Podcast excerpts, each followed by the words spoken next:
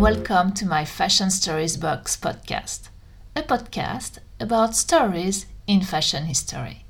I'm Catherine, and I am so glad to welcome you here. Let's discover together interesting facts about fashion and history and fashion history.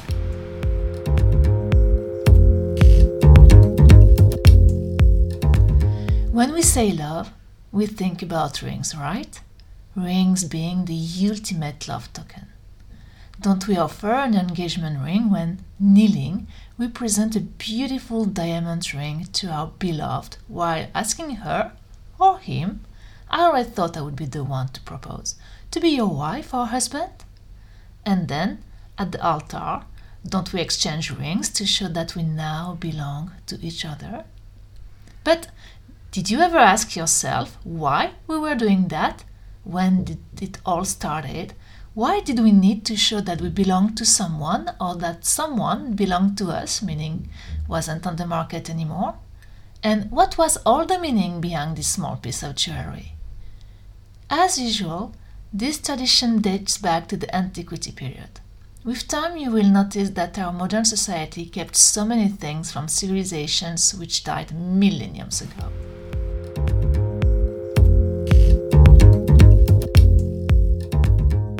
This ring story started in the Roman Empire. Putting a ring on the finger of a woman at that time was not really a romantic gesture. It was a way to mark ownership on that woman. If you remember my previous podcasts, and if you don't, there is still time to listen to them. The antiquity, starting with the Greeks, wasn't really a great period for women. They had basically no rights, couldn't say anything, and loving them was the sure way to suffering. Roman women would wear rings made of ivory, bone, copper, or iron to, quote, signify a business contract or to affirm mutual love and obedience, unquote. Especially obedience, I guess. Then, gold started to be used as some examples found in the ruins of Pompeii showed. Moreover, ancient Romans would also have launched the tradition of having two engagement rings one in gold that you would wear in public, and one in a less valued metal to wear at home. In 850, Pope Nicola I would link the engagement ring with a more religious meaning. Indeed, he announced that the engagement rings would from now on represent the intent of a man to marry a woman. This engagement ring should be in gold. We still don't speak about diamond rings as engagement rings. For that, we need to wait for the Archduke Maximilian of Austria, who in 1477 proposed to Mary of Burgundy with an engagement ring featuring diamonds in the shape of a M for Mary.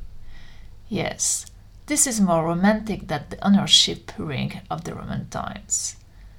However, at that time, the trend of proposing with a diamond engagement ring didn't really take off you will need to wait some centuries to see it as a common practice.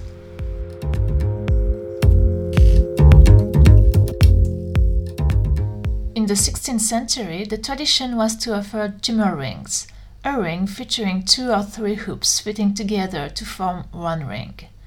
After getting engaged, the couple would each wear one part of the ring and during the wedding ceremony, they would reconnect the hoops to create a unified ring that would be worn by the bride. Hmm, wondering why the woman would wear this ring and not the man. Shall we see in it remains of ownership from ancient Rome, or because women are more faithful than men? The debate is open. In an article I read on Elle.com, this would have been what Martin Luther, the guy at the origin of the Protestant religion, would have done when marrying his wife Catherine Bora in 1525. During the Victorian times, engagement rings were mixed diamonds with other gemstones, metals, and enamels. These rings would be crafted in shapes of flowers and were nicknamed posy rings.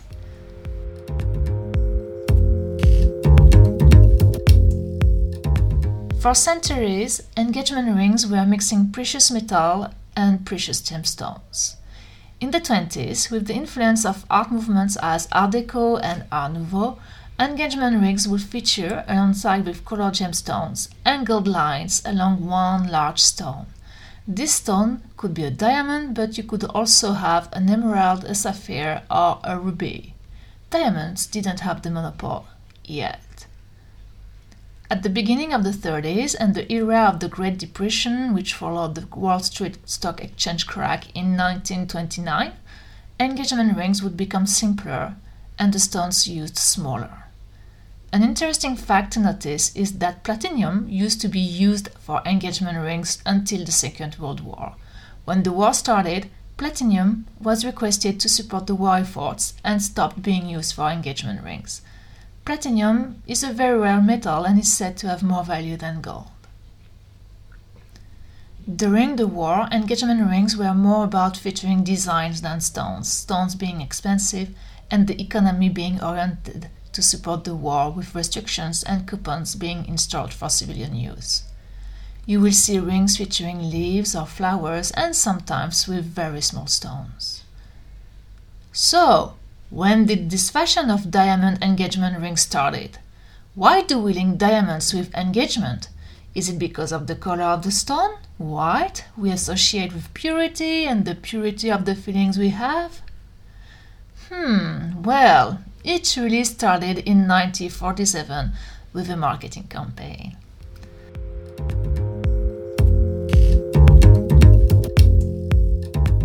I already can feel your disappointment.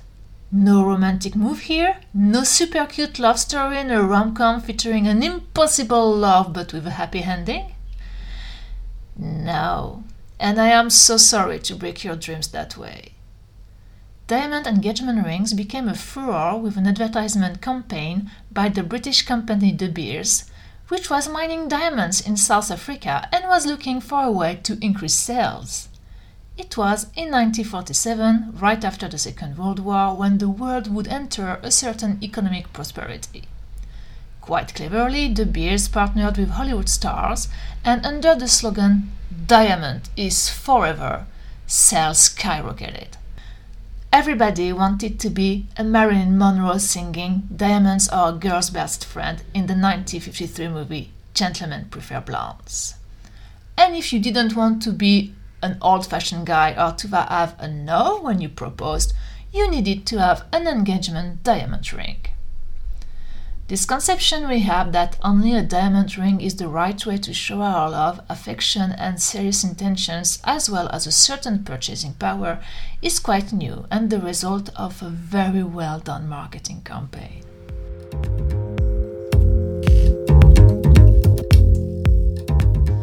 A very famous engagement ring is the one John Fitzgerald Kennedy gave to Jacqueline when he proposed to her in 1953.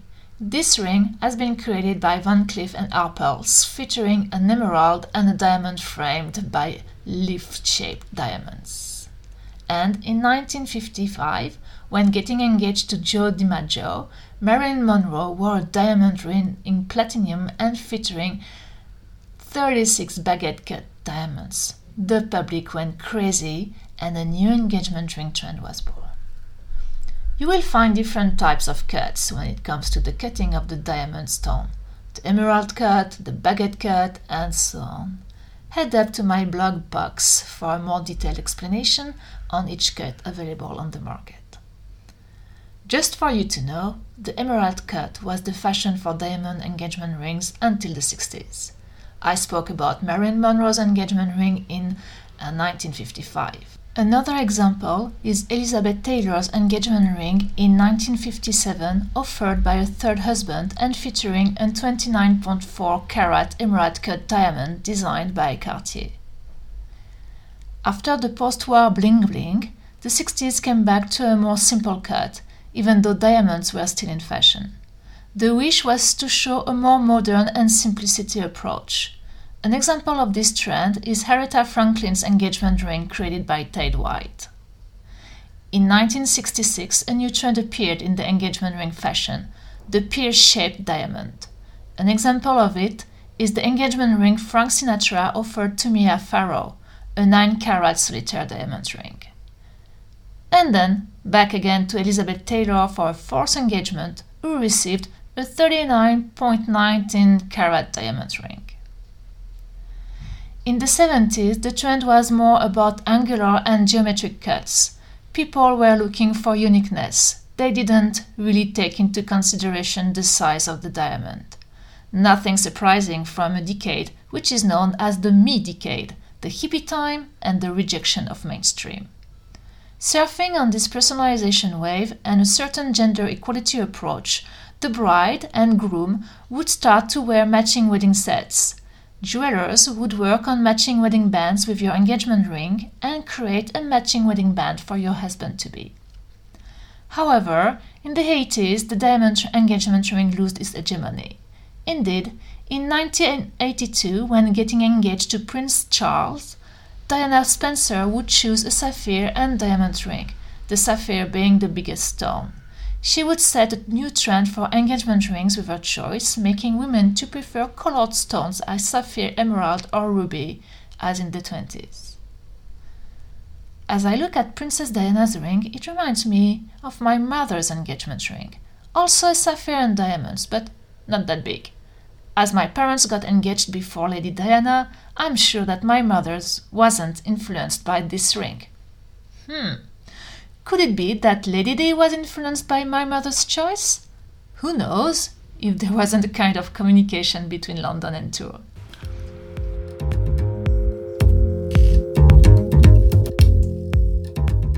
Fashion being an eternal cycle and decades usually being the opposite in style of the previous ones, the 80s were all about excesses and volumes.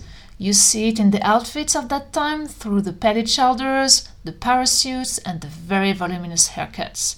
And you also see it in the engagement ring sector. Shine bright like a diamond, as sings Rihanna.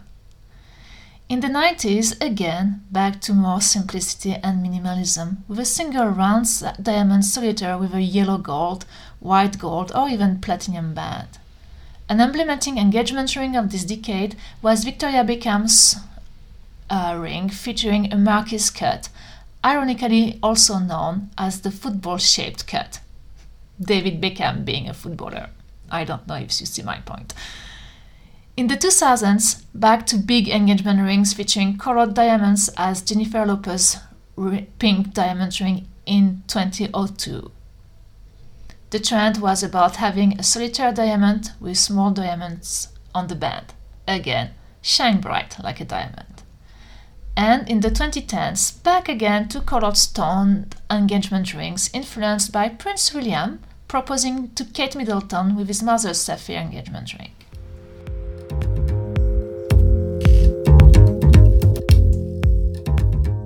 As we saw, diamond engagement rings are not the only way to show your love and affection and that you care. Moreover, with consumers being more aware of the way diamonds are extracted, I still remember the 2006 movie Blood Diamond with Leonardo DiCaprio. People are now more and more looking for more ethically sourced and conflict free options, asking transparency in the supply chains both for diamonds and gold. This leads to a new trend vintage rings. Going to your local jeweler to ask second-hand options or going to auctions can really be a good idea to have a unique engagement ring with a unique design and a history behind it. Moreover, in some families, the tradition is to propose with the engagement ring of the mother or the grandmother. Just look at the royals. And what about the latest trends in engagement rings? Well, it would be to wear your engagement ring together with your wedding ring, even if they are not from the same gold, meaning yellow gold, white gold, or rose gold. Then, on the top of wedding band and the engagement ring, women also start to wear milestone rings as a ring offered for the birth of a child. When I was born, my father offered a beautiful emerald ring to my mother. Of course, she won't wear engagement ring together with her baby birth ring. On occasions, she wears her engagement ring on the top of her wedding band or the emerald ring on the top of her wedding band. Completely in this stackable ring strand. Oh, and by the way, do you know why we wear engagement ring and wedding band on the fourth left finger, also known as the ring finger? Well, again, it comes back to the ancient Romans who thought that this particular finger was directly linked to the heart through the vena amoris, or the vein of love. But then it wasn't a rule written in stone, and other fingers could be used to wear the wedding ring. Moreover, this particularity of wearing a ring on the left fourth finger to show that you are engaged seems to be linked with the European society and more particularly with the Catholic religion. Indeed, Russians would wear the wedding rings on the right fourth fingers, as well as Indians, it seems.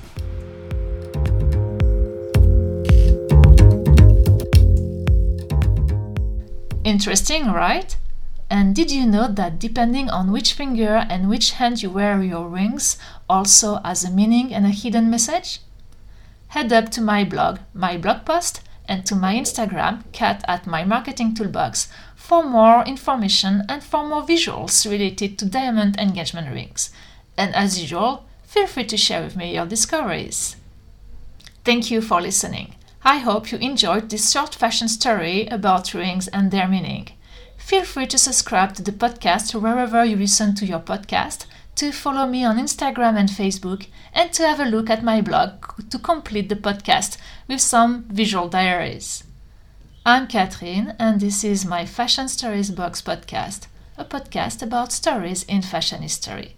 See you next week for a new Fashion Stories Box.